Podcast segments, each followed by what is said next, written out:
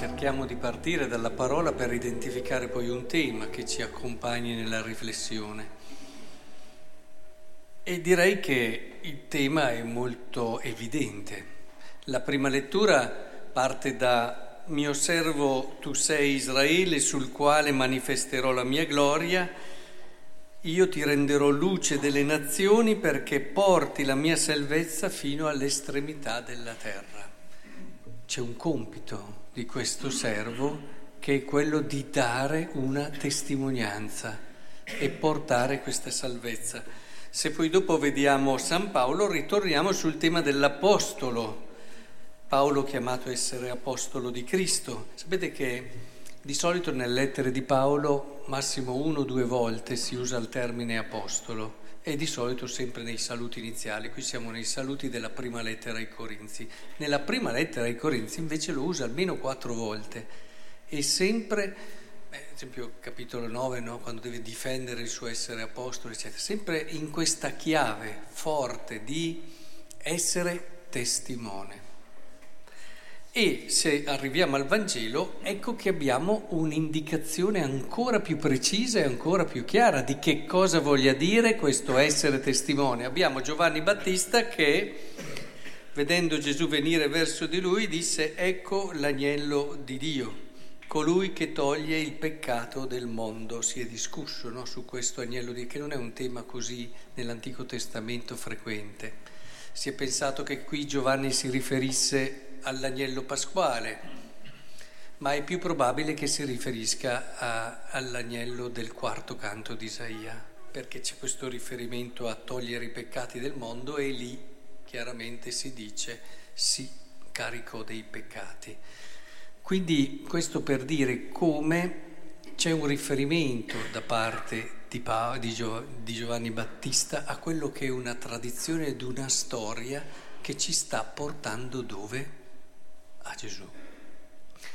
Ecco, se tutta la liturgia della parola ci dice l'importanza dell'essere testimoni, Giovanni Battista ci dice di chi essere testimoni, cioè di colui che deve crescere mentre lui deve diminuire, Giovanni.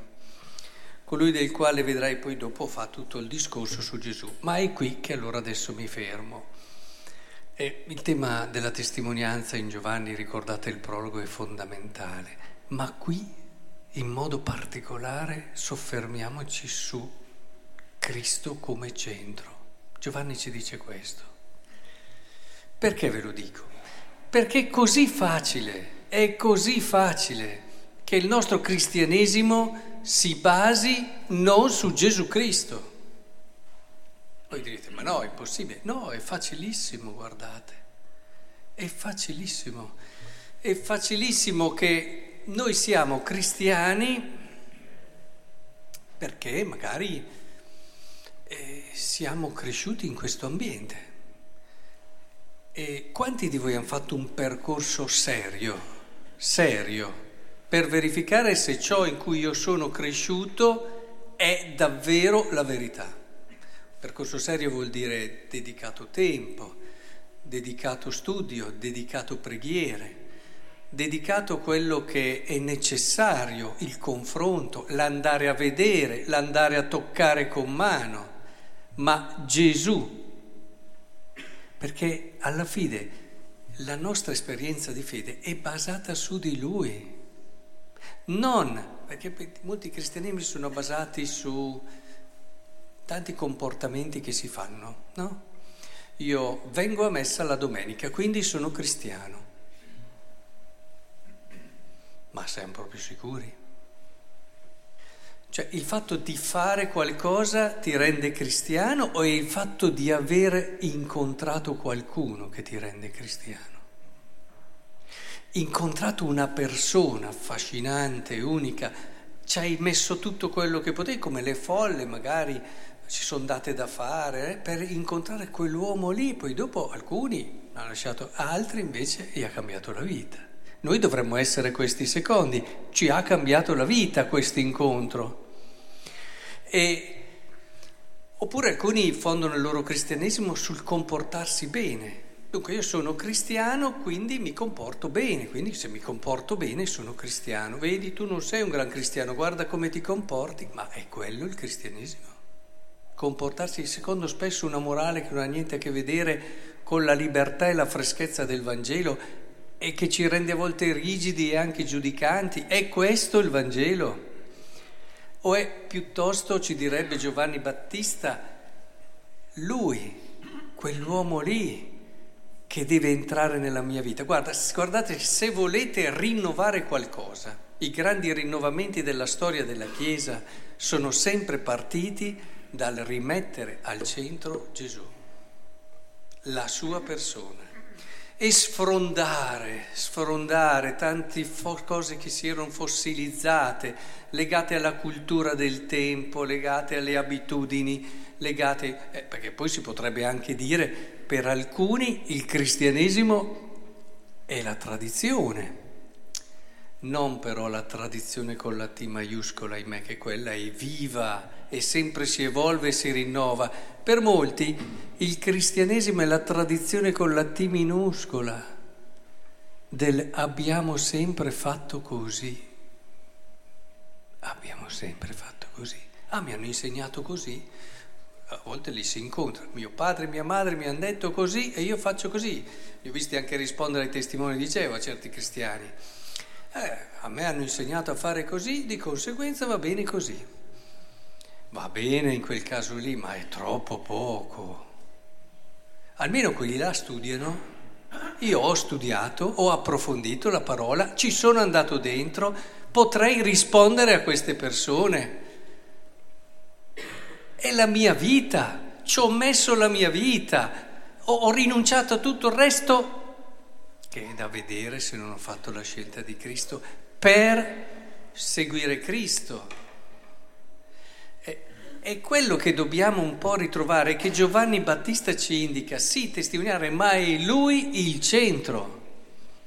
È lui da cui parte quel fuoco, no? Di cui parlavamo, Benedetto XVI ci ricordava sempre, è quel fuoco che tante volte nelle comunità manca.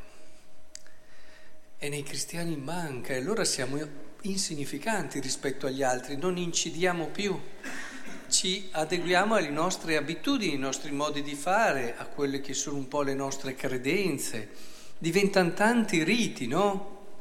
su cui appoggiamo la nostra esistenza, ma perdiamo il fuoco, perdiamo il fuoco, stiamo lì a discriminare, dopo cadiamo nella dinamica di un rinnovamento che non è un rinnovamento, cioè rischiamo come cristiani di cambiare perché cambia la cultura. Ma il rinnovamento del cristianesimo non è, sono cambiati i tempi, dobbiamo cambiare. Il rinnovamento del cristianesimo è voglio ritornare su Cristo voglio ritrovare Cristo e Gesù. Lì parte ogni vero rinnovamento che ti aiuta a, come dicevamo prima, a scrostare un po', a togliere tante cose e a ritrovare la verità, l'autenticità, la freschezza e il fuoco che vuol dire essere credenti e cristiani. Presi, presi totalmente dalla persona di Cristo. Eh sì che è così. Non so come vi siate alzati stamattina, ma come si fa oggi con la possibilità di vederlo qui, di incontrarlo qui vivo, di poterlo stringere tra le braccia colui che ti ha cambiato radicalmente la vita. Ci si può dire, beh, oggi c'è da andare a messa, beh, ti sei preparato, a cosa dobbiamo fare oggi? A quale messa andiamo? Quella che è più comoda perché dobbiamo fare? È così? Essere credenti?